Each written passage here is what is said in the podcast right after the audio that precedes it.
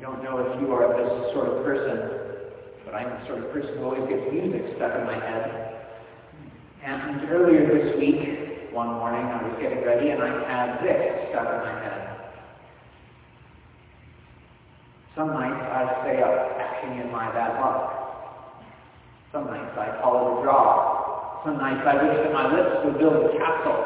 Some nights I wish they'd just fall off. But I still wake up. I still see your ghost. Lord, I still don't know what I stand for. What do I stand for? What do I stand for? Most nights, I don't know anymore. It may be that to get here this morning or to join online, you had to resist every impulse you have.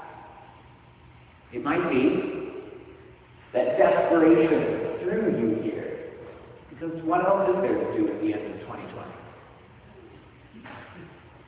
Or it may be that you're just very happy to be here. And in any of those cases, or in none of those cases, it's good that we're here.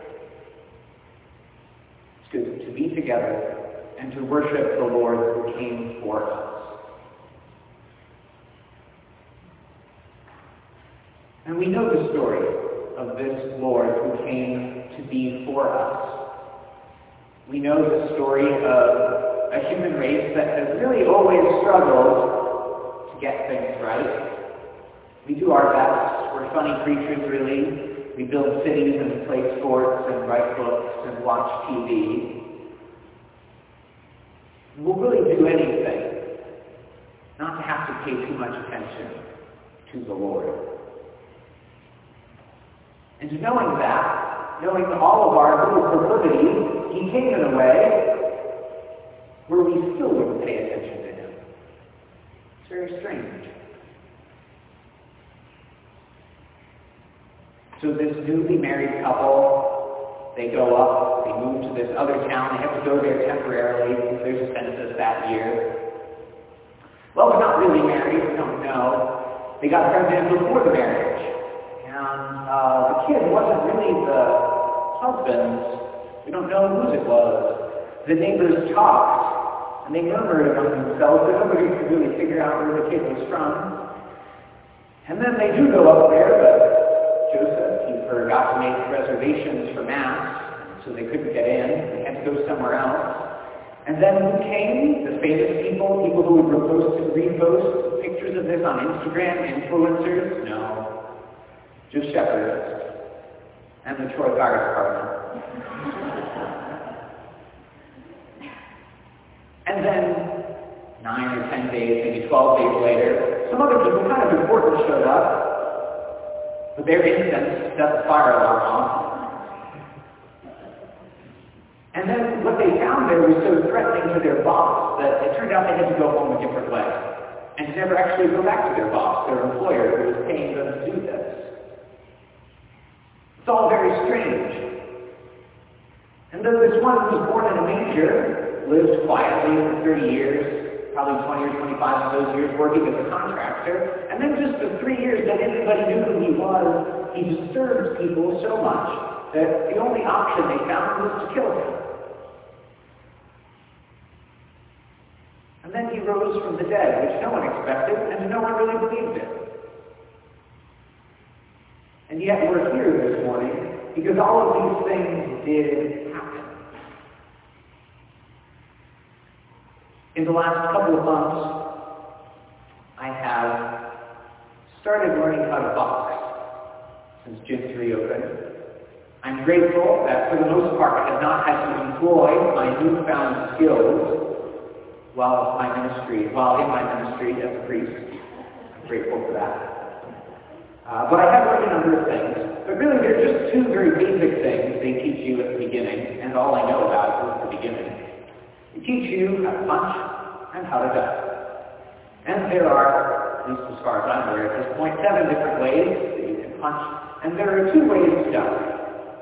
There's a duck and there's a slip. And when you duck, you just kind of go like this, you bend your knees, you get out of the way.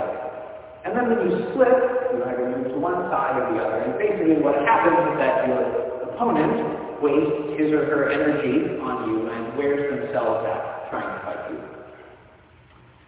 And I think we spend most of our lives trying to duck or slip away from God, who wants to come close to us, but who we would really rather keep at least 6 feet away.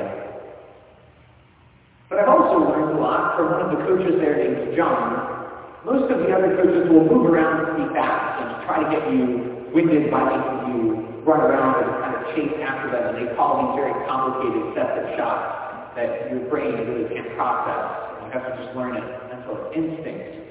But there's this other coach, John, who's very different, and he's enormous. He just kind of plants himself. He's got these two big gloves, and he just calls these very simple shots over and over again.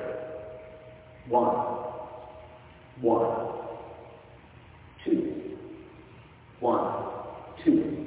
He doesn't really do anything. He just stands there. But because of how planted he is, because of who he is and the power that is behind him, after 30 seconds of doing this, you are tired, exhausted. More tired than you are when you fight with the other coaches. And this, too, is what we do with God. We swing at God with our little beginner shots. We don't really know what we're doing. But there is so much power to the Lord. Just because of who He is, we can exhaust ourselves.